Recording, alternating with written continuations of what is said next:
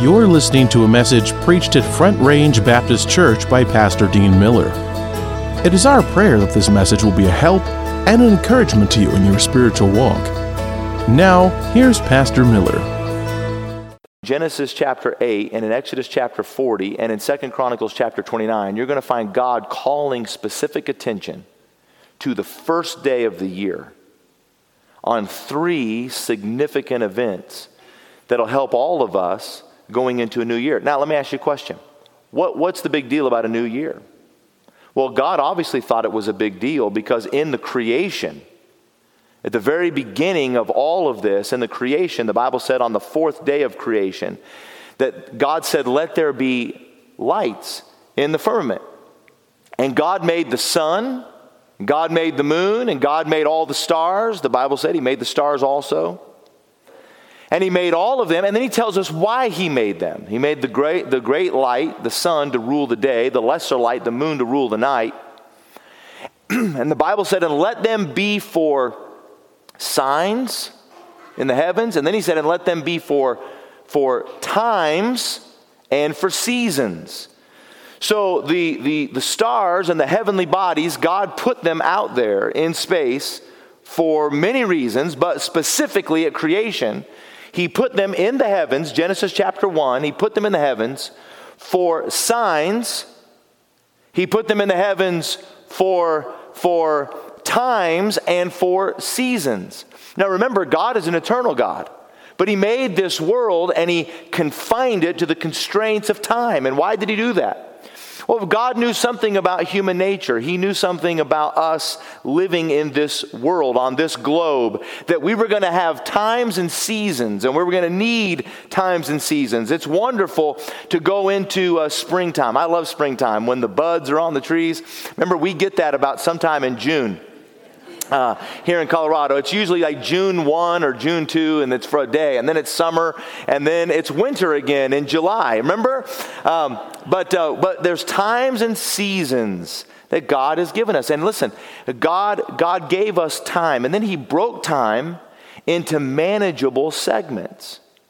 Segments to be stewarded. He broke time into seconds, into minutes into hours, into days, into weeks, into months, into years, into decades, into centuries and millennia. Uh, what did God do? God broke time into segments of, of, of manageable space where we can say every single day, today's a new day. The mercies of God are new today.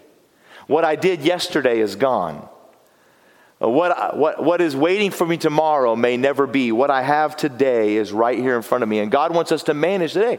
And when we make it around the sun, 365 of those days, we get an opportunity to have a new year. And God gave us New Year's, and He put some important things in New Year's for a couple of reasons.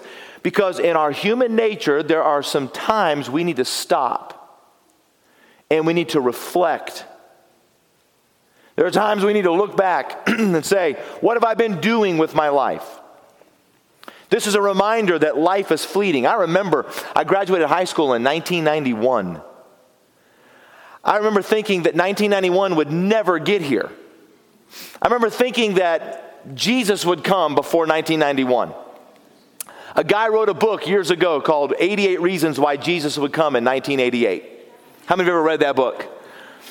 we had a lady in our church years ago when I was a teenager. She read that book. She was a new Christian. She believed it. September the 12th, the 13th, and the 14th, one of those days during the Feast of the Trumpets, is when Jesus was supposed to come. This guy wrote a book. He laid all the details out 88 reasons why he was going to come back in, in 1988, September the 12th, 13th, and 14th. This lady went down to the store.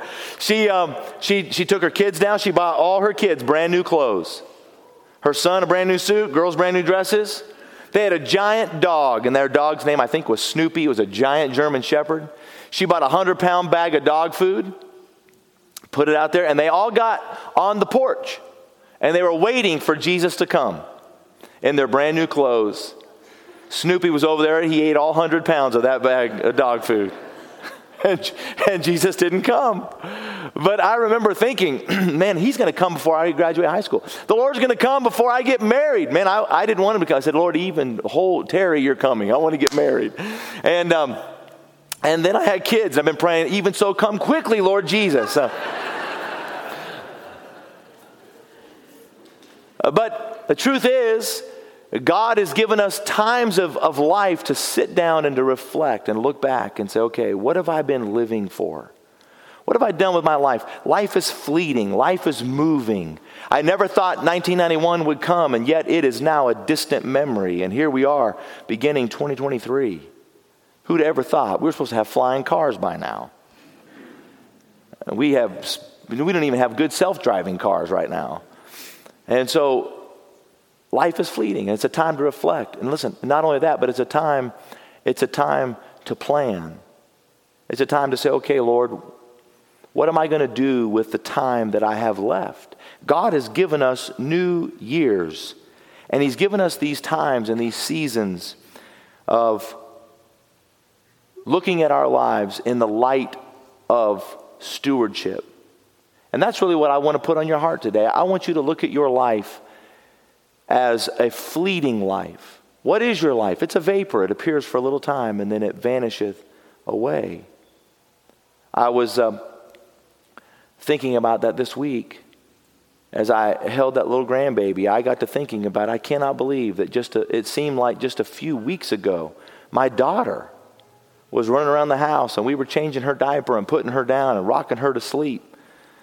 And now, now she's got a baby running around the house. And where did life go? Life is but a vapor. It appears for a little time and vanisheth away. And these are seasons where God wants us to examine ourselves and to look at life through His eyes and to reflect on it. I think about today, millions of people who woke up, or maybe who aren't yet awake.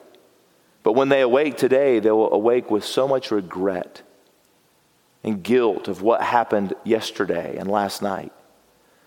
And they'll be waking up with heavy feelings of remorse, guiltiness, and uh, there are some who greet the new year with an attitude of, well, I don't care. Just another year, another day. What's the big deal? And let me tell you this all those attitudes are unhealthy attitudes. This is an opportunity that God has given us to look at life and say, okay, Lord, here it is. You've given me this year. I don't know what this year holds, but I know that you've allowed me to enter into it. And as long as I'm going to be here, I want to finish my race faithfully well, let me give you three great new years that God points our attention to in the Old Testament that I think have a great weight on the life of the believer. Look at Genesis chapter 8. If you know where we are in the scripture, in the story of the scripture, Genesis chapter 8, Noah and his family are still on the ark. God has seen the wickedness of the earth. God has seen the violence of the earth. God has seen the sexual perversion of the earth. God has seen the breakdown of the family. God has seen the wickedness of man's heart. The Bible said that the, every thought of, of imagination of man's heart was only evil continually. All man could do was just defy God in their minds and in their actions. The family was decimated. People were, were doing whatever they wanted. They were eating, they were drinking, they were making merry, they were uh, giving in marriage and divorcing and remarrying, and they were just, the whole society was decaying, and there was violence and confusion and brokenness, and God said, I repent that I've made man. And so God sent a great flood. And God flooded this world. And many people don't believe that, but God flooded the world. But he put this family, Noah and his family, the Bible said in Genesis chapter 6, but Noah found grace in the eyes of the Lord. And God, through his grace, put Noah in the ark of safety and brought him over those floods. And there they are, up on the Mount of Ararat. At this time in Genesis chapter 8, the ark is rested on the Mount of Ararat. By the way, if you do the calculation, the ark rested on the Mount of Ararat the same exact day Jesus rose from the dead. Same day of the year that Jesus came out of the grave alive. And there, Noah and his family are in this ark. They're waiting for the waters to abate. And notice what happens in Genesis chapter 8 and verse 13. And it came to pass in the sixth hundredth and first year, in the first month, the first day of the month, the waters were dried up from off the earth, and Noah removed the covering of the ark and looked, and behold, the face of the ground was dry. And in the second month, on the seventh and twentieth day of the month, was the earth dried. And God spake unto Noah, saying, Go forth of the ark, thou and thy wife and thy sons and thy sons' wives with thee. And he said, I want you to bring all the cattle and all the animals out. Now, let me tell you what had happened before this. They're in the ark, they're in this great coffin. The ark was a picture of a, it was the same dimensions as a coffin. And they're sitting in there and they're wondering, when are we going to come out? Noah, remember, he sent out some ravens. And the ravens never came back. And why was that? Well, think about it. There was death everywhere on the planet. Those ravens, when they flew out, they could find a place to rest on some floating carcass and they had a place to put their feet down on that old corruption.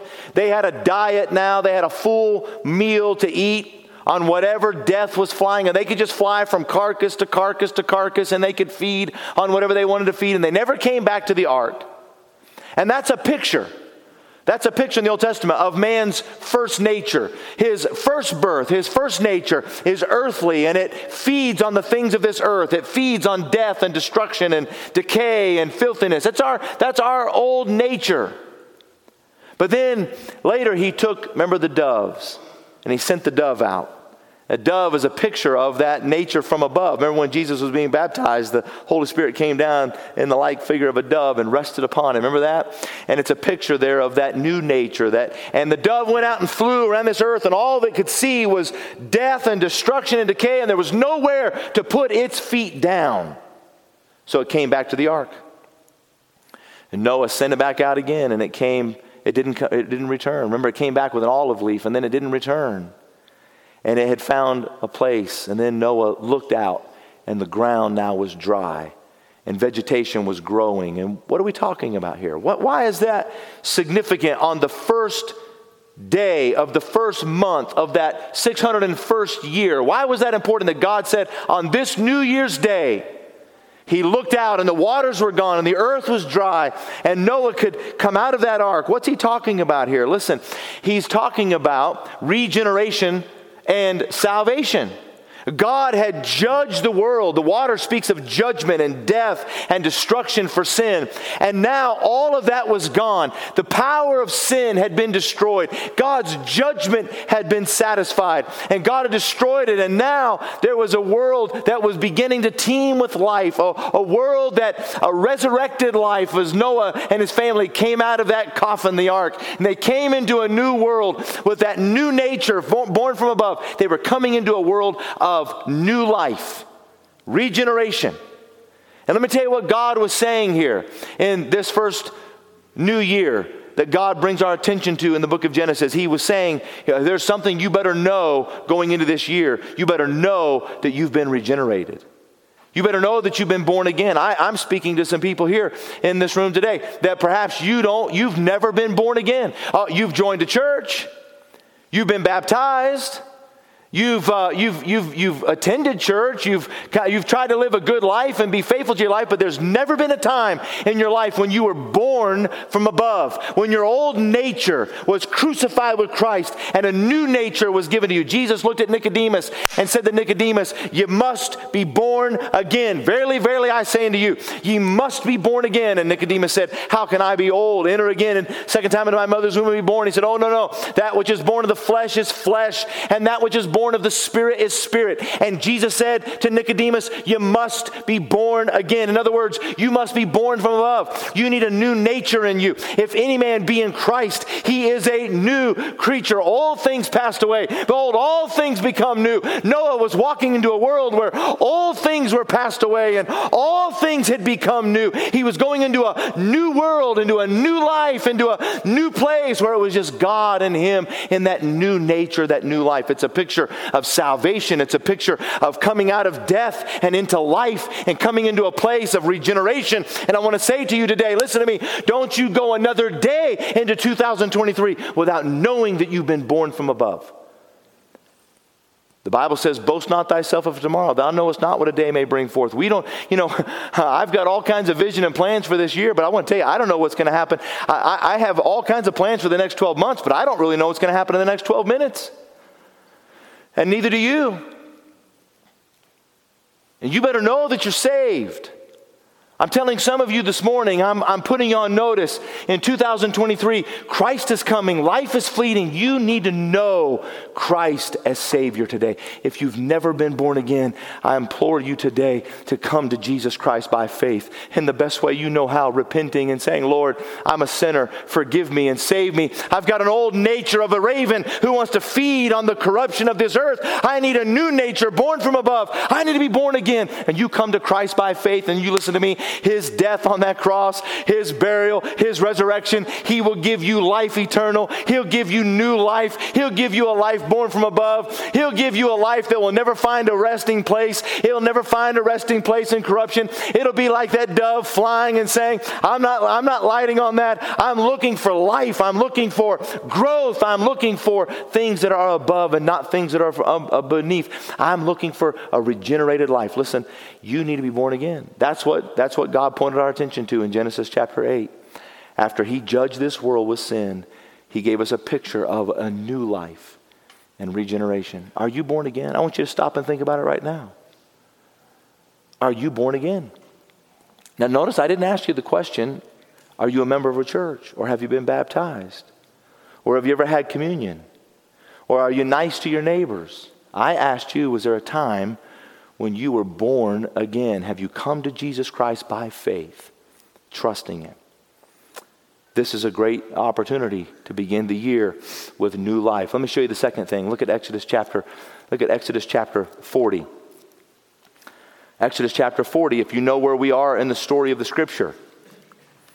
Israel has come out of Egypt. God has given Moses the instruction on how to uh, he's given him the law, and then he's given him instruction on how to come before God's presence. And he's given them the instruction on how to build the tabernacle. You remember that? Look at Exodus chapter 40 and look with me in verse number 2. Watch this. And on the first day of the first month, thou shalt set up the tabernacle of the tent of the congregation. Now look with me over there very quickly. God told him what day to do it. Now look at verse number 17. And it came to pass on the first month in the second year, on the first day of the month, that the tabernacle was reared up. And Moses reared up the tabernacle and fastened the sockets and set up the boards thereof and put in the bars thereof and reared up his pillars and spread abroad the tent over the tabernacle. Now I want you to see that. The tabernacle was not the tent. He's put he put the tabernacle over the, or he put the tent over the tabernacle. Now, why is that important? Because the word tabernacle means dwelling place.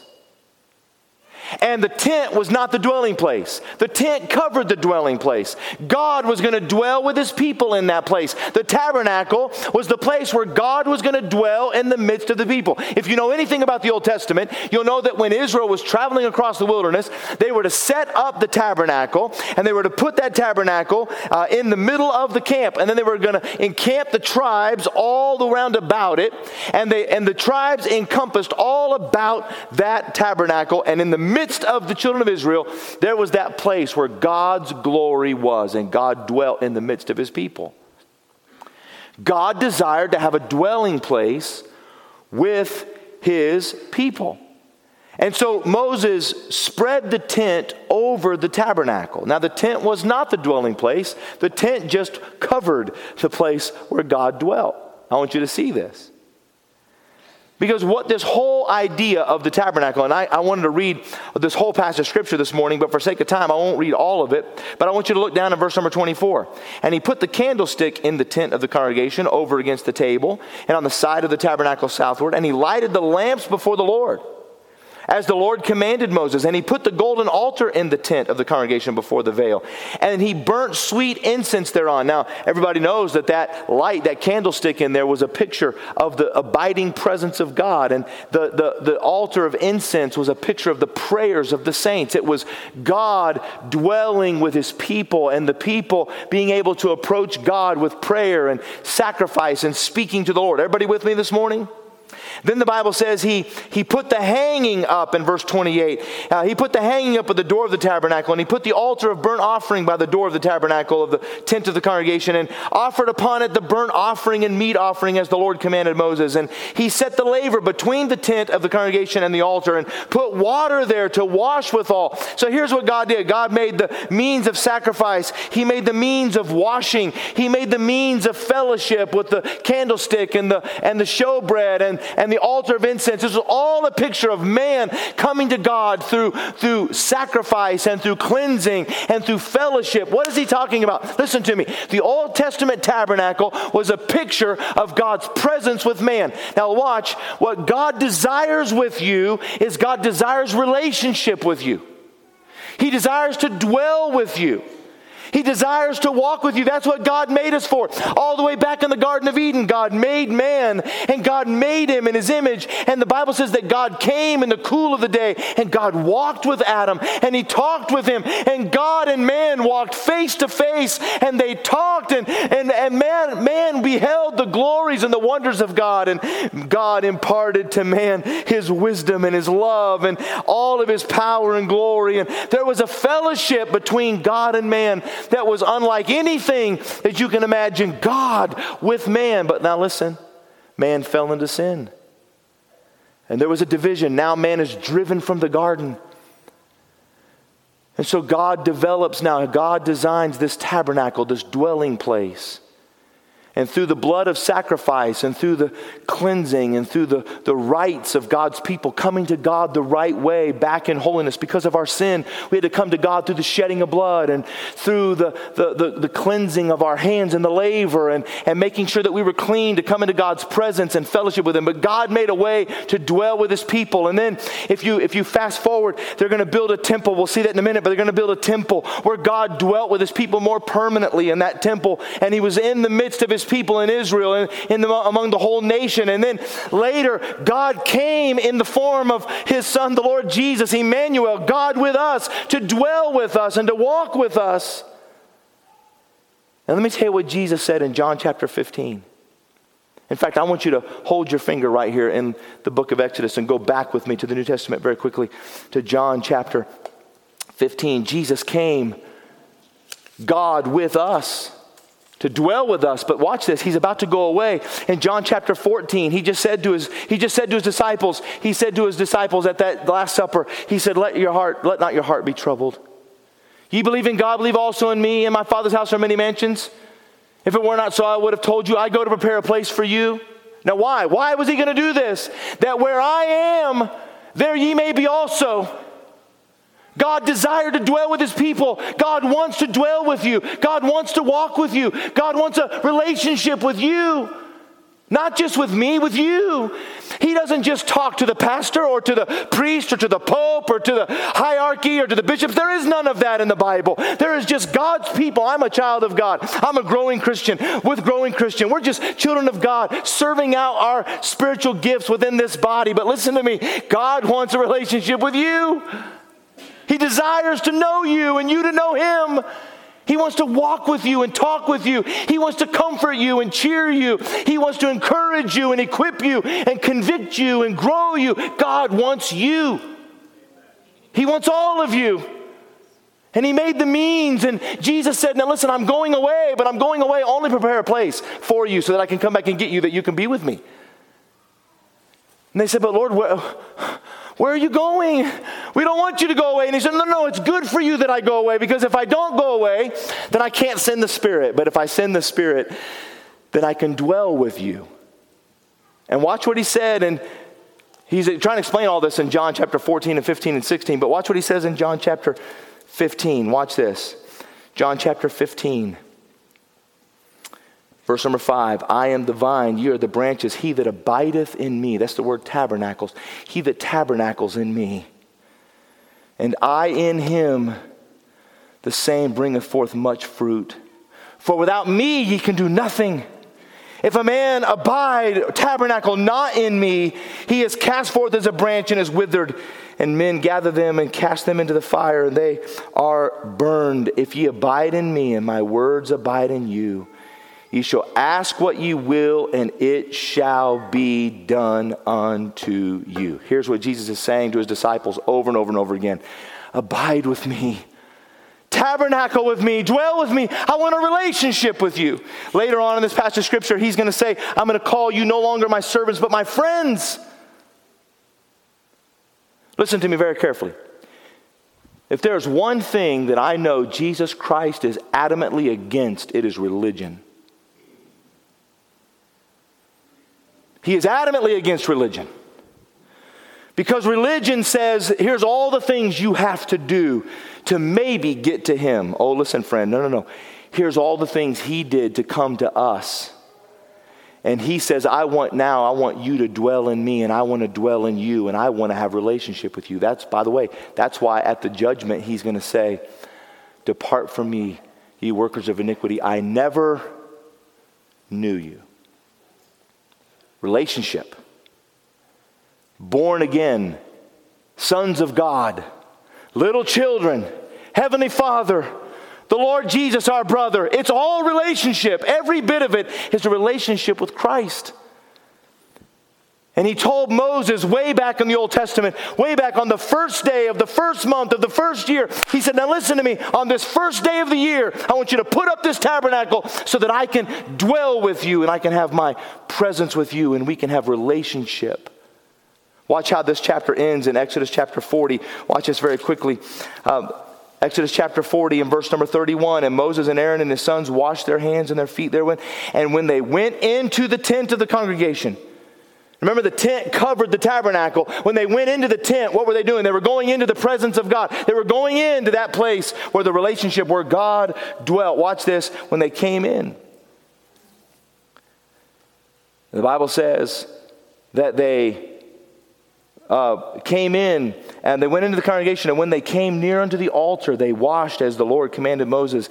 And he reared up the court round about the tabernacle and the altar and set up the hanging of the court gate. So Moses finished the work. Then a cloud covered the tent of the congregation, and the glory of the Lord filled the tabernacle. And Moses was not able to enter into the tent of the congregation because the cloud abode thereon, and the glory of the Lord filled the tabernacle. See, now Moses couldn't go in because he wasn't a high priest, he, he wasn't able to go in there. But this is all things that were for our learning. Listen, in the New Testament, Jesus has made us kings and priests. We are now a royal priesthood, a holy nation, that we can now come into the very presence of God. We can dwell in the glory of God. Oh, church, I want us all to know that in this year you can have a vibrant, vital, wonderful relationship with your Lord. You can walk with Him and talk with Him. You can, you can hear His voice. I'm not talking about audibly, I'm talking about greater than that. I'm talking about, some people say, Well, you ever heard the Lord audibly? Oh, listen, I've heard him a lot clearer than that. I've heard him in those spiritual ears, down into the recesses of the heart, where he spoke into my heart and my life personal things, wonderful things. Now, you can have a relationship with the Lord this year. So, what is God teaching us in the Old Testament about the new year? Number one, you better be saved, regeneration. You better know that you're saved this year. Number two, if you are saved, have a vibrant relationship with the Lord. And then watch this very quickly, and this is a wonderful thing. Look over in Second Chronicles chapter 29. If you're aware of where we are in the story of the Bible, Israel has had king after king after king after king, and they've gone away from God in idolatry. And it's been a it's been a a very on and off relationship that Israel's had with God. And they had a king by the name of Ahaz, and he was a wicked king. And Ahaz did a couple of terrible things. Ahaz went to the temple Remember, they, they had taken that old tabernacle that was portable, and they built a, remember, Solomon built a permanent temple. But let me tell you what Ahaz did. Ahaz went to that temple and he nailed the doors shut. He nailed the doors shut so that nobody could go into that temple. Because he wanted Israel not to worship God, he wanted them to go worship the gods that he had set up in the groves and the high places and Baal and all the gods of the Canaanites. Remember? Remember? And, and if, you if you go back to Second Chronicles chapter 29, you'll find that the house of God, he had taken all the vessels out of the house of God in chapter 28 and verse number 24, and he shut up and nailed the doors of the house of the Lord. And he made altars in every corner of Jerusalem and in every several city of Judah. He made high places to burn incense unto other gods. May Ahaz had turned the people away from the Lord their God, and now they were worshiping in all kinds of places. They were worshiping all kinds of things. Idol worship. These are God's people who are no longer now going into the, into the temple they're no longer going into God's presence. They've, they've shut those doors. They have filled the house of God with trash and rubbish. And uh, the people now are worshiping in every corner, in every city, to every other kind of God that you can imagine. And by the way, these weren't, these weren't the Canaanites, these were God's people. And then God raises up a man by the name of Hezekiah in chapter 29. Hezekiah was 25 years old when he reigned. And watch verse number two. And he did that which was right in the sight of the Lord, according to all that David his father had done. Now, watch this. He, in the first year of his reign, in the first month, opened the doors of the house of the Lord and repaired it. Did you see that? Let me tell you what he did. Watch this very quickly. I want to show you some things that he did. He opened the doors of the house of the Lord. Now, listen, some people think, well, oh, that's wonderful. He's opening the church house. Oh, no, no, no, no, no, no, no, no, no, no, no, no. No. What? What? Know you not that your body is the temple? This isn't the house of God. You're the house of God. And when we all come together, He dwells in this. We are a temple collectively as a church. But you're the temple all the time. What? Know you not that your body is the temple of the Holy Spirit, of the Holy Ghost, uh, which is in you, which you have of God, and you're not your own, you're bought with a price?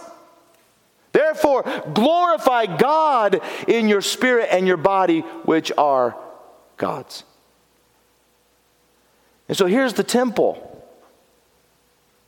It's the doors of it have been shut up. Well, what are the doors of our temple? The doors of our temple are our eyes. It brings things in. The doors of our temple are the ears, and we bring things into the temple through our eyes and through our ears. The eye affects the heart, the ear affects the heart. We see and hear. The Bible says the, the the apostles were told not to preach in the name of Jesus, and they said, We can't help but speak the things which we have seen and heard. What we have taken in and what we have taken in has got to come out. The doors of the temple. But many of us, you know what we've done with the doors of our temple in 2022? We have closed our eyes to the things of God. We've closed our ears to the things of God. Faith comes by hearing, and hearing by the Word of God.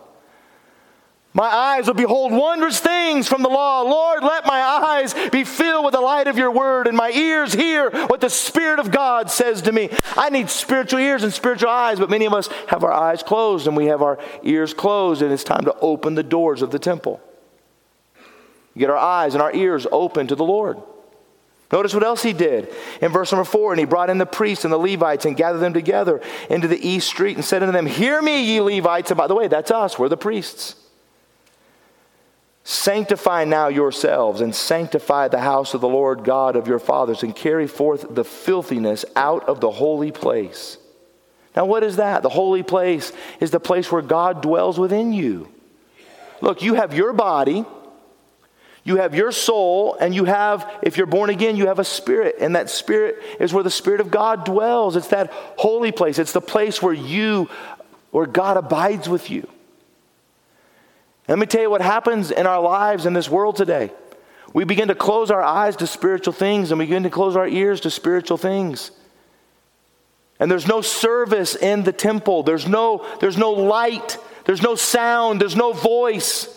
We don't hear from God. We don't see things of God. We, our eyes become dull and dim. Our ear, our hearing becomes dull and dim, and we don't hear from God like we used to. We can come to church sometimes and have a Bible in our lap, and the preacher preaches a sermon, and we walk out before we ever get to the car. We can't remember what he preached about, or we think, man, that was, service was too long, or I didn't really like that song, and we missed what God had for us.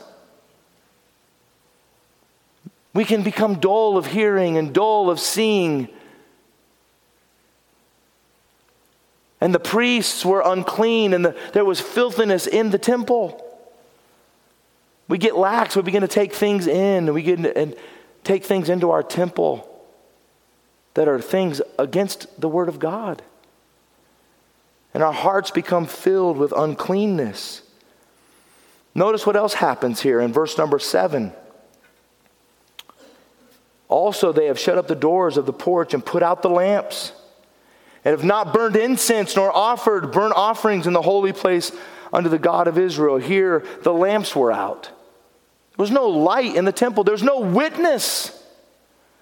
There's no light in the temple. There's no witness that there's a God of heaven that's worshiped here. There's no witness in us. There's no light in us. We're the light of the world. We're to be carrying the light everywhere we go in the darkness. But let me tell you, many of our temples, the doors are closed.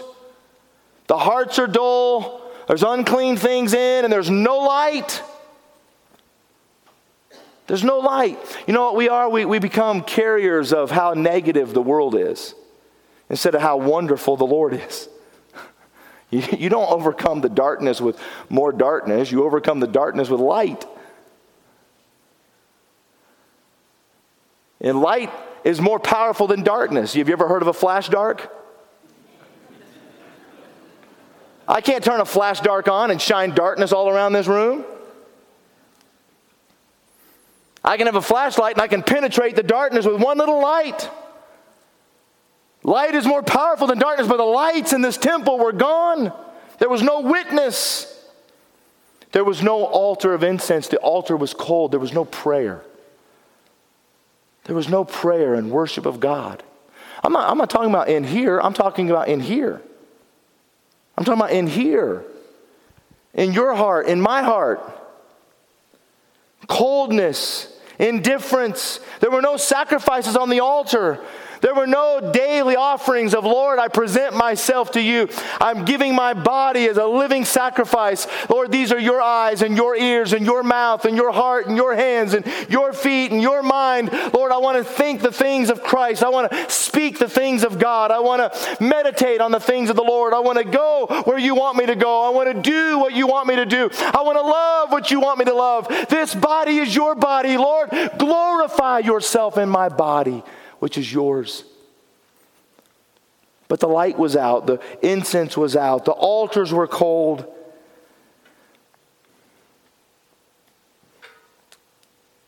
And there was a lot of rubbish. Look at verse number 16. And the priest went in to the inner part of the house of the Lord to cleanse it. That's, by the way, the inner part of the house of the Lord. That, that's, that's into the Holy of Holies here, the inner part. They went in to cleanse it and brought out all the uncleanness. And by the way, listen, listen, the, what, what gets into the spirit of a man? What gets into the spirit of a man? The spirit of a man can become filled with uncleanness. You say, How do I know if my spirit is filled with uncleanness? Well, let me tell you what the works of that are. The works of an unclean spirit are anger, wrath, fornication, idolatry. You, you, know, if, if I were, it happened to me a lot this week with my little grandbaby, but if I were holding a cup of coffee or a cup of juice and he bumped my arm, you know what came out of that cup? Coffee or juice. Let me, let me tell you how you can know what your heart is filled with. What, what comes out of you when you get jostled? What comes out of you when life bumps you? Because what comes out of you or what's in you. And in an unclean spirit, it's wrath and anger and frustration and idolatry and selfishness, uncleanness. What's in a spirit filled spirit? Love, joy, peace. What comes out of a what comes out of a spirit-filled Christian when life jostles him? Love comes out of him. Joy comes out of him. Peace comes out of him. He speaks peace into his family. She speaks peace into her family. There's love and joy and peace and long suffering and gentleness. Oh, listen, I'm just telling you on this first day of the year, some of us need to come into the temple and we need to open our eyes and get the doors of our eyes and say, Lord, I want to behold wondrous things from your law. Open the doors of the temple of my ears. Let me hear what the Lord says. Thus saith the Lord, I want to hear from you. I want to walk with you. I want to fellowship with you. God, I want to start those altars of incense with prayer and begin to burn prayer and worship before you and sacrifice my body to you every day and become a priest that offers living sacrifices to God. My body wholly consecrated to God. And Lord, I want to purge out anything in my life that's unclean before you and be filled with the glory of God. Watch verse number 17. Now they began on the first day of the first month to sanctify. It took them eight days, by the way, seven days. On the eighth day, they brought out all the uncleanness that they found in the temple of the Lord. Look at verse number 17. On the eighth day of the month came they to the porch of the Lord, and so they sanctified the house of the Lord in eight days. Oh, and let me tell you what happened, man. You talk about, I can't even read all the sacrifices that were taking place in this passage of scripture. And then you get down here, we got to close in just a moment, but watch this. Look at verse number, look at verse number 28, uh, verse number 27. and Hezekiah commanded to offer the burnt offering upon the altar. And when the burnt offering began, the song of the Lord also began. The song of the Lord began also with trumpets and with instruments ordained by David, king of Israel. I'm telling you, there were trumpets, there were cornets, there were cymbals, there were all kinds of music that they were playing in praise to God on the instruments that David had ordained to be used in the, in the praise of God. And the song of the Lord came, and the incense was going, and the altars were burning. And watch what happened in verse number in verse number 28. And the congregation worshipped, and the singers sang, and the trumpeters sounded, and all this continued until the burnt offering and the finish. And you know what? There was probably one old prude in the back going, Why are we singing this song? Of all the Psalms, why are we doing this one? No, the congregation was singing to the Lord. They were worshiping God. It had nothing to do with them. They were uh, out of their selfishness. They had cleaned out everything and they were offering glory and praise to God with one heart. Let me tell you this. I've told you this many, many times, and let me say it again. When we walk in these doors, we do not come in here to worship, we bring our worship with us. We worship the Lord in our temples. We worship the Lord Sunday, Monday, Tuesday, Wednesday, Thursday, Friday, Saturday. We bring it back in here on Sunday and we all worship the Lord together and we go back into our places and worship the Lord on Sunday, Monday, Tuesday, Wednesday, Thursday. Everybody with me? It's opening the temple. And let me show you what happened as we close. Watch this. Man, they're singing. this is amazing. Uh, the people were giving. Verse number 31 Then Hezekiah answered and said, Now you have consecrated yourselves to the Lord. Come near, bring sacrifices and thank offerings into the house of the Lord. And the congregation brought in sacrifices and thank offerings, and as many as were of a free heart, burnt offerings. I mean, let me tell you something. People were just coming in, bringing with a willing heart. They were giving, they were giving, they were giving, they were giving. We have enough means in this church to do all that God wants this church to do if all of God's people would just let God have those means. And just say, Lord, here am I, and I'm going to give. And I'm not, this is not a message about money, this is a message about the heart. This is a message about saying to God, God, here, here am I. Uh, Lord, I want, I want God to fill this temple. I want this temple to belong to God. I want God to be glorified in my body and in my spirit. I want God to dwell and permeate my being. And all, let me tell you what happened. They were bringing and bringing and bringing. But look at verse number 34. But the priests were too few. They could not flay all the burnt offerings. Wherefore their brethren, the Levites, did help them till the work was ended. Let me tell you, the whole place, everybody said, where the laborers were few. And everybody just said, well, here, where can I jump in? How can I help? I'm ready to get my hands dirty. I'm ready to get in and serve and find a place to be a part. I'm ready to get in and get involved. That's what happens when God shows up in the temple. This, what am I talking about? You know what this whole thing is? Noah, first day of the year, it was all about regeneration. You better know that you're saved. This, this planet is on a collision course with the wrath and judgment of God. You better know that you've been born again and you're in the ark of safety and you've been redeemed and you are regenerated and you have life from above. What Moses was teaching us with the, with the principle of the first year with the tabernacle is that God desires to have a relationship with you. He wants to walk with you in fellowship with you. And what we're learning from Hezekiah and the temple in the Old Testament is that oftentimes oh, those of us who've been saved a while, the people of God, our eyes have grown dim, our ears have grown dull, our hearts have grown cold, the light has gone out, there's filthiness that's come in, the Spirit of God is quenched, and it's time for revival. With Noah, it was regeneration. With Noah, with Moses, it was relationship. And with, with Hezekiah, it was revival. It was a new passion and love for God. You know what revival is? Revival is just a new renewed passion and love for Christ.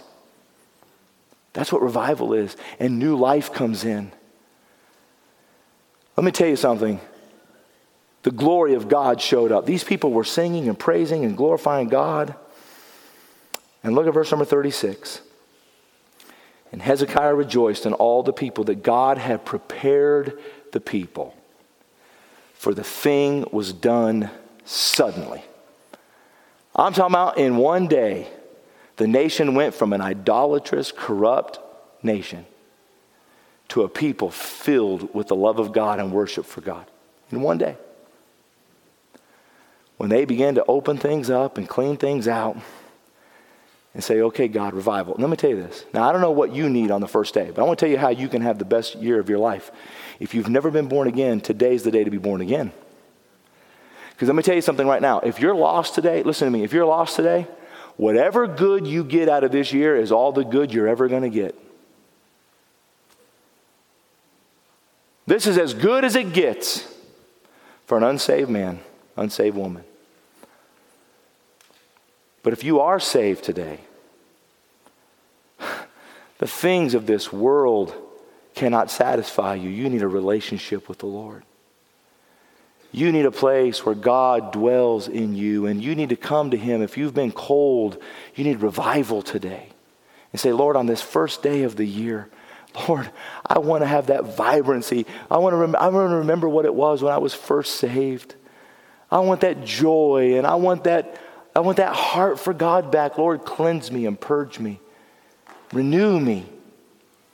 And I'll tell you what the Lord will do. He'll renew you in the spirit of your mind, and the thing will be done suddenly. You could have come in here with a cold heart, but you can leave here with a warm heart. You can do it just right now. You're a prayer away from having revival in your own heart today.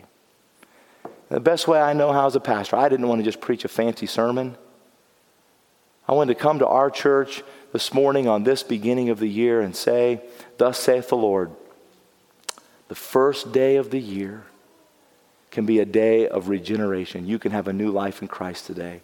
It can be a day of renewed relationship with the Lord. It can be a day of revival and cleansing. And that renewal, that joy that comes with knowing Him and worshiping Him. Don't you want that today? I want that today. Our heads are bowed, our eyes are closed. Father, I'm praying this morning, right now I'm praying today for those who do not know Christ as Savior, Lord, that today would be the day of new life, not just a new year, but a new life. He that hath the Son hath life, and he that hath not the Son of God hath not life. Lord, you did not come to call the righteous, but the sinner to repentance. You came that we might know you in salvation clearly, simply, wonderfully, through faith by grace. Lord, I pray today that those who do not know Christ would be saved. I pray for our church family today that we would have renewed relationship and revival in our soul, and that this would be a year of drawing close to you and worshiping you. And Lord, that the altars of incense of prayer would be burning in our hearts, that it would be a life of witness and the lights would be shining bright. Oh Lord, let the light shine in this church, in our, in our beings, in our hearts, everywhere we go. May we carry the wonderful light of the gospel with us. Lord, I pray that we would live, we would live every day this year with renewed relationship with you. Our heads are bowed, our eyes are closed. Who's here this morning would say, Pastor, I know and I know that I know that I've been saved, I've been redeemed. This is my story, this is my song. I have been redeemed. Would you slip your hand way up high? I know that I'm saved. Isn't that wonderful? If, if that's you, just say amen this morning. And I want you right now, if you just raised your hand, I want you right now to begin to pray Lord, renew my heart. May this be a year of revival and renewal. Lord, I want a relationship with you. Begin to pray that. How many of you would say honestly before the Lord, Pastor, I don't know for sure that Christ is my Savior. I've never been redeemed. I've never been regenerated. I don't have that new life that you talk about, but I want to be saved today. I want to start this year off right by trusting Christ as my Lord and Savior. Who's here would say, Pastor, that's me? Would you slip your hand way up high? Just way up high. You don't need to be ashamed, don't need to be embarrassed. Just slip your hand way up high. I want to pray with you in just a moment. I want to give you an invitation to come and to trust Christ. Say, that's me, Pastor. Would you slip your hand way up high and let me see it? Let me pray for you. If you raised your hand this morning, and maybe you didn't, but you needed to, I want you to leave your seat in just a moment. I want you to make your way to the back. We have men and ladies standing back here ready to take the Word of God and show you how you can be saved today. Don't delay. Don't wait another day. Don't boast to tomorrow. Thou knowest not what a day may bring forth. God's given you this day. This is the day of salvation. Come to Christ today. Our heads bowed, our eyes are closed. If you're able to, would you please stand with me all over this room? Please stand. And I'm going to ask the piano to begin to play a brief invitation hymn. Father, I pray for those in this room that need to be saved, that they would have boldness and courage right now to take a step of faith and come to Jesus Christ. Lord, may they come today knowing Christ Jesus as Lord and Savior. Lord, I pray for your people today that right here where we stand, we would take a moment and we would deal with you as you've dealt with us, that we would pray and have our hearts renewed today. Lord, I pray that we would be renewed in our relationship with Christ, that we would have revival in our hearts, that we would put the things of God first.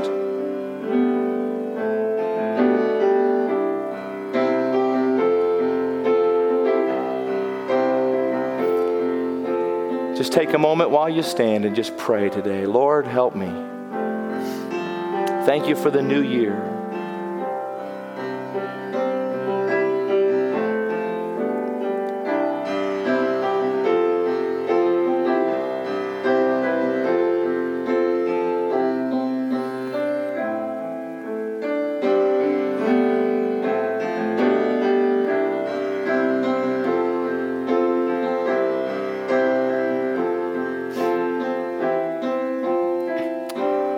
Father, I pray that it would be true that we that song would be our song. Speak, O Lord.